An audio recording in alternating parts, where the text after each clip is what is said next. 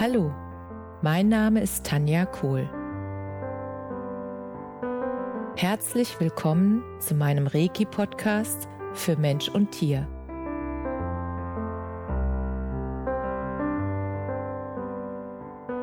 Hier erzähle ich über meine Erfahrungen und Erlebnisse als Reiki-Meisterin. Ich wünsche euch eine schöne Zeit beim Zuhören.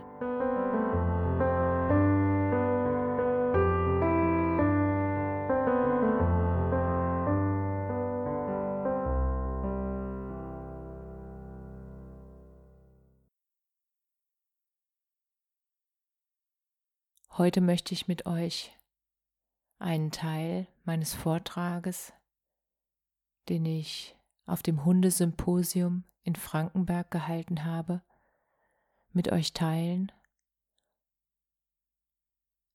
An diesem Tag bei dem Vortrag, das hat die Zuhörer so berührt, dass sie wirklich Tränen in den Augen hatten. Und sie kamen nach dem Vortrag zu mir und sagten mir, dass sie einiges jetzt besser verstehen würden und dass sie auch verstehen würden, was ihre Gedanken mit dem Verhalten ihres Hundes zu tun hat und was ihr Hund ihnen zeigt, was für ein Spiegel der Hund ihnen vorhält. Und das ist ihnen bei dem Vortrag oder während dem Vortrag so klar geworden. Und dafür waren sie so dankbar und deshalb möchte ich das unbedingt mit euch teilen, dass ihr da auch dran teilhaben dürft und könnt. Ich habe in den letzten Jahren immer wieder die Erfahrung gemacht, dass es einen bestimmten Grund hat, dass ein bestimmter Hund bei einem bestimmten Menschen ist und umgekehrt. Und wie ich das meine, kann ich am besten an einem Beispiel erklären. Und ich nehme mal das Beispiel von einem Blindenführhund, einer Labradorhündin namens Lea und ihrer blinden Besitzerin Angelika. Angelika hat mich zu sich gerufen, weil Lea auf Rückruf nicht mehr zu ihr kam und sie wissen wollte, wie sie das wieder in den Griff bekommt damit ihr Hund wieder zuverlässig zurückkommt, wenn sie ruft.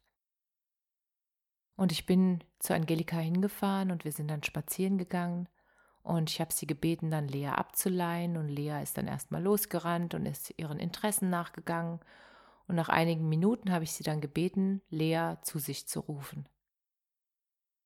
Und allein, wie Angelika Lea gerufen hat, habe ich schon gehört, am Tonfall, dass sie nicht davon überzeugt ist, dass Lea wirklich zu ihr zurückkommt. Und so war es dann auch. Lea blickte kurz nach oben und schaute sich kurz um, schaute kurz zu Angelika, um dann sofort wieder ihrer Beschäftigung, ihrem Schnüffeln, ihren Interessen weiter nachzugehen und sich gar nicht weiter drum zu kümmern. Und dann sagte Angelika zu mir, siehst du, genau das meine ich. Ich rufe sie und sie kommt nicht. Und dann sagte ich zu Angelika, was für ein Bild hattest du denn gerade vor dem inneren Auge, als du sie gerufen hast? Was hast du gesehen? Und dann sagt sie dann, ich habe natürlich gesehen, dass äh, Lea weiter schnüffelt, dass sie sich überhaupt nicht darum kümmert, dass ich gerufen habe und dass sie nicht kommt. Und dann habe ich zu ihr gesagt, und genau das ist ja auch passiert. Und dann sagt sie, wie? Sie war dann ganz verwirrt. Sie sagte, wie, das ist passiert. Sie kam ja nicht. Ich habe sie gerufen und sie kam nicht. Und dann sage ich, ja, du hast sie zwar gerufen, aber dein inneres Bild war ja das, dass du gesehen hast, dass sie nicht kommt. Und das verstand Angelika noch nicht so ganz. Und dann, dann habe ich ihr gesagt, ähm, erinnere dich doch mal dran, was hast du vor deinem inneren Auge gesehen, als du damals Lea ganz frisch von uns bekommen hast und als sie immer kam, wenn du gerufen hast. Wie war das Gefühl? Beschreib mal. Und dann sagt Angelika so, ja, das war total super, weil ich habe einmal gerufen und die kam immer, egal was sie gerade gemacht hat, egal ob sie gerade geschnüffelt hat oder gespielt hat, das war ganz egal, wenn ich gerufen habe, dann kam meine Lea und ich habe mich immer total gefreut und fühlte mich auch total sicher, weil ich wusste, ich kann mich auf sie verlassen.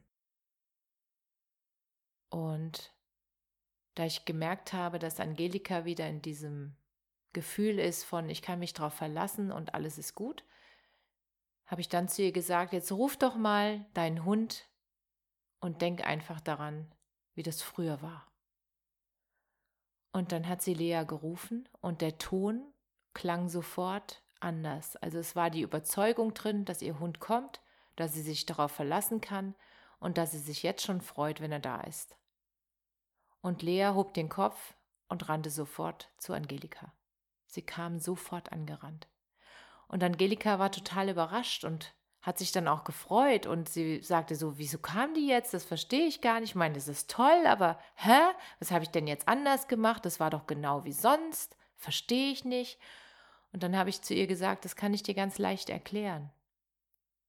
Als du das erste Mal gerufen hast, hast du selbst zu mir gesagt, dass du vor deinem inneren Auge gesehen hast, dass sie nicht kommt. Und genau das hat dein Hund gemacht. Sie kam nicht. Und das zweite Mal warst du absolut davon überzeugt, dass dein Hund kommt, weil er das bisher immer gemacht hat. Und dann kam sie auch, weil du davon überzeugt warst.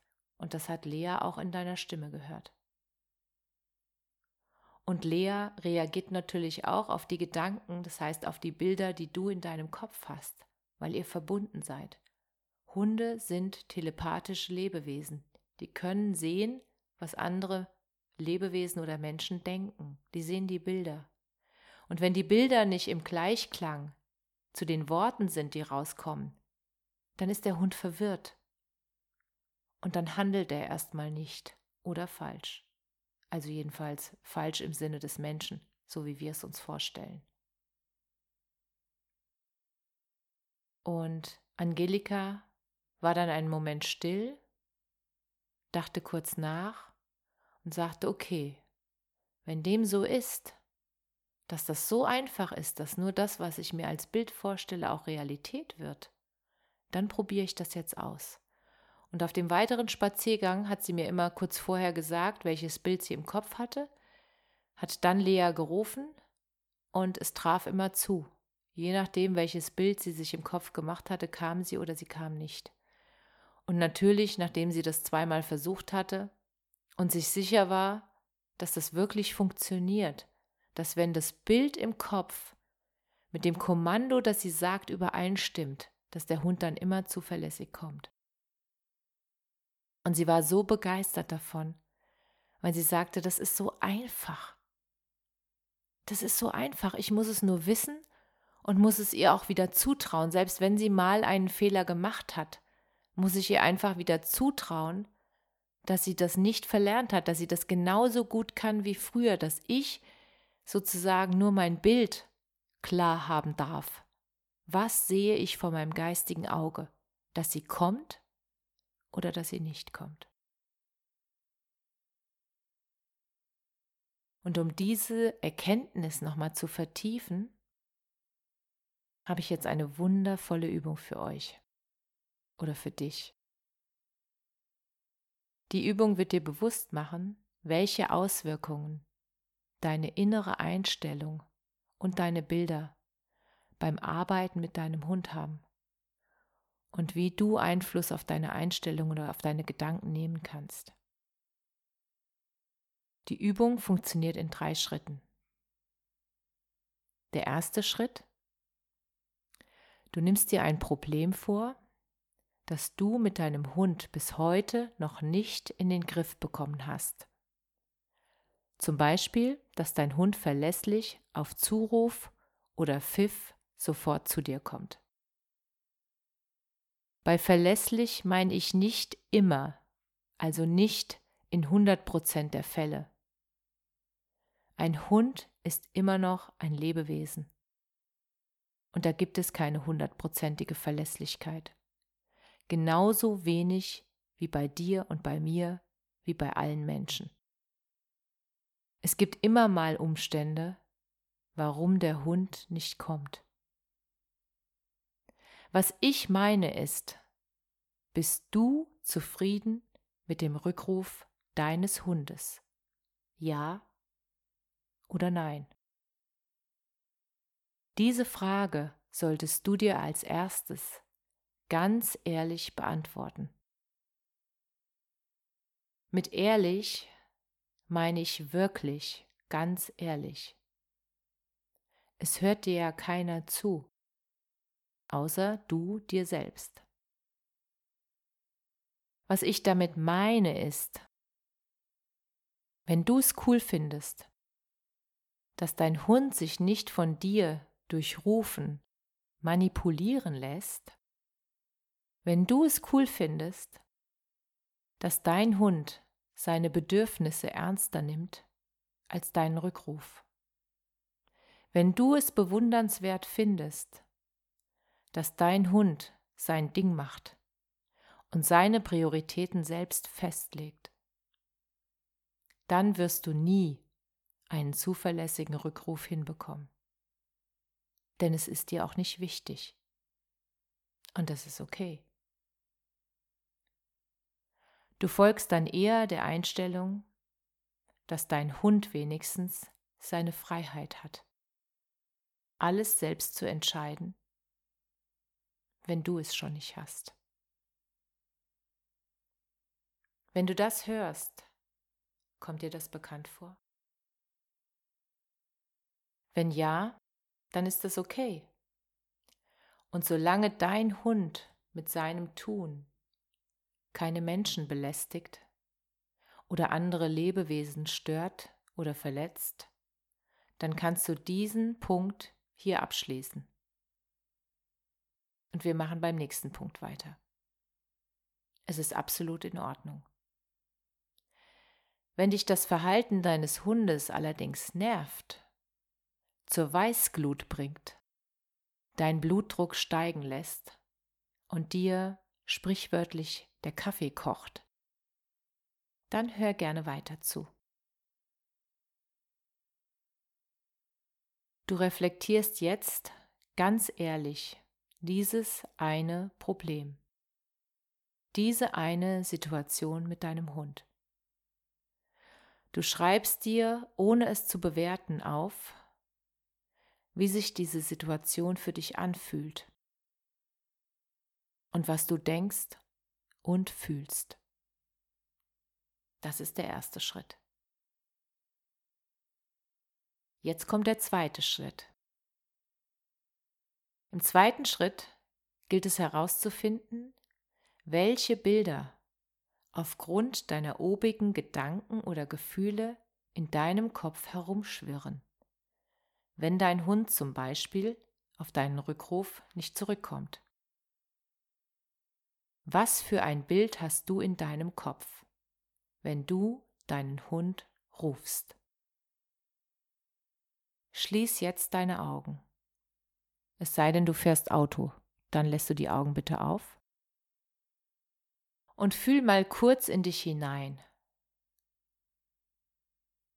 Was siehst du im Geiste, wenn du deinen Hund rufst? Siehst du ihn freudig auf dich zulaufen? Oder siehst du ihn weiter seiner Ablenkung nachgehen, wie buddeln, zu einem anderen Hund laufen, Dreck fressen oder sich in übel riechenden Substanzen wälzen? Was siehst du vor deinem geistigen Auge, wenn du deinen Hund rufst? Denn das, was du siehst, beeinflusst das, was du mit deinem Hund erleben wirst. Wie? Ganz einfach. Wenn du vor deinem geistigen Auge siehst, dass dein Hund lieber zu dem anderen Hund rennen wird, statt zu dir zurückzukommen, dann wird er dir diesen Gefallen tun. Warum? Weil er deine Gedankenbilder sehen kann. Es ist schon lange bewiesen, dass Tiere Meister in Telepathie sind. Tiere sehen unsere Gedankenbilder und reagieren darauf. Probier es gerne aus. Wenn du dir vorstellst, dass dein Hund freudig zu dir gelaufen kommt, wenn du ihn rufst, dann unterstützt du mit diesem Gedankenbild deine Erziehung. Was kann die Übertragung stören?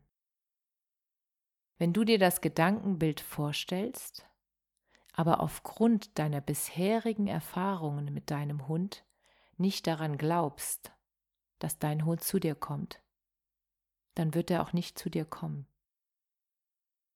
Warum? Weil deine Emotionen der Treibstoff für deine telepathische Übertragung sind. Das bedeutet, wenn du sowieso nicht daran glaubst, dass dein Hund zu dir zurückkommt, weil du denkst, dass die Ablenkung viel interessanter ist als du, dann wird dein Glaube erfüllt. Und wie kannst du aus diesem Glaubenshamsterrad aussteigen? Ganz einfach, durch die Absicherung der Übung. Wenn du deinem Hund bei einer Übung noch nicht ganz vertrauen kannst, dann sicherst du ihn durch eine Schleppleine ab. Ganz einfach. Und das Absichern hat auch einen sofortigen Effekt auf dein Glaubenssystem, weil du dann sicher bist, dass dein Hund nicht weglaufen kann und sich damit selbst belohnen würde. Du fühlst dich durch die Schleppleine sicherer und dann strahlst du diese Sicherheit auch aus. Dadurch nimmt dich dein Hund dann auch ernster. Und dadurch bist du auch gleichzeitig im Übermitteln deines Gedankenbildes sicherer und wirst Erfolg haben. Durch die Erfolge wirst du immer sicherer und hast irgendwann in dir die Gewissheit, und den Glauben an deinen Hund. Und dann kannst du die Schleppleine ausschleichen. Was ist der dritte Schritt? Es gibt noch Selbstsabotageprogramme, die in dir sind und die können den bewussten Umgang mit deinem Hund stören. Wenn du gedanklich nicht voll bei deinem Hund bist, wenn du dich durch Außenreize selbst ablenken lässt, wenn du dich mit deinem Handy beschäftigst, statt mit deinem Hund, wenn du an einem Tag selbst keine Lust hast, mit deinem Hund zu trainieren, es aber trotzdem tust, wenn du selbst angespannt oder lustlos bist, All diese Selbstsabotageprogramme gilt es zu minimieren, indem du dich ganz ehrlich vor dem Training mit deinem Hund fragst, wie geht es mir heute? Habe ich heute Lust auf ein Training mit meinem Hund? Nehme ich mir die notwendige Zeit für meinen Hund und die Übungen, die ich heute mit ihm machen möchte? Was verspreche ich mir von dem Training? Wie sind meine Erwartungen? Habe ich heute genug Geduld? Erst wenn du diese Fragen für dich ganz ehrlich geklärt hast und du hast ein gutes Gefühl, dann trainierst du deinen Hund und du wirst sehen, dass du allein durch die bewusste Fragestellung immer schneller dazu kommst, dass du auf einmal fühlst, ob du heute trainieren solltest oder lieber nicht. Wenn du ab heute diese Punkte beachtest, wirst du auch mit weniger Training schneller, leichter und mit viel mehr Spaß dein Trainingsziel mit deinem Hund erreichen. Viel schneller als je zuvor. Probier es gerne aus und schreib mir gerne eine Nachricht.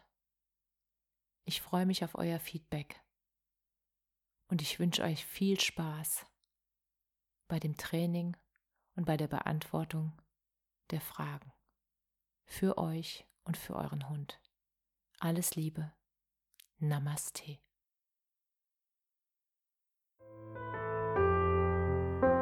Danke dass du dir die Zeit genommen und mir zugehört hast. Mehr Informationen findest du auf meiner Homepage unter www.energie-zentrum-kohl.de. Wenn du Fragen zu mir oder meiner Arbeit hast, schreib mir einfach eine E-Mail. Bis zum nächsten Mal. Alles Liebe, deine Tanja.